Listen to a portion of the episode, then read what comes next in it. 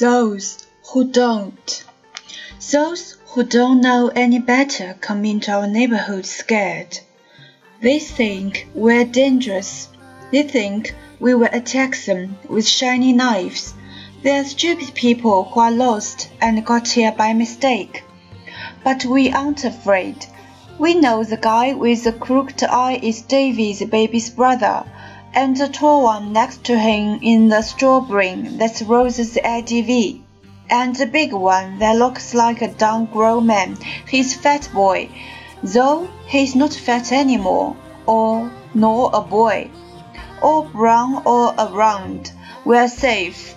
But watch us drive into a neighborhood of another color and our knees go shake to shake and our car windows get rolled up tight and our eyes look straight. Yeah, that is how it goes and goes.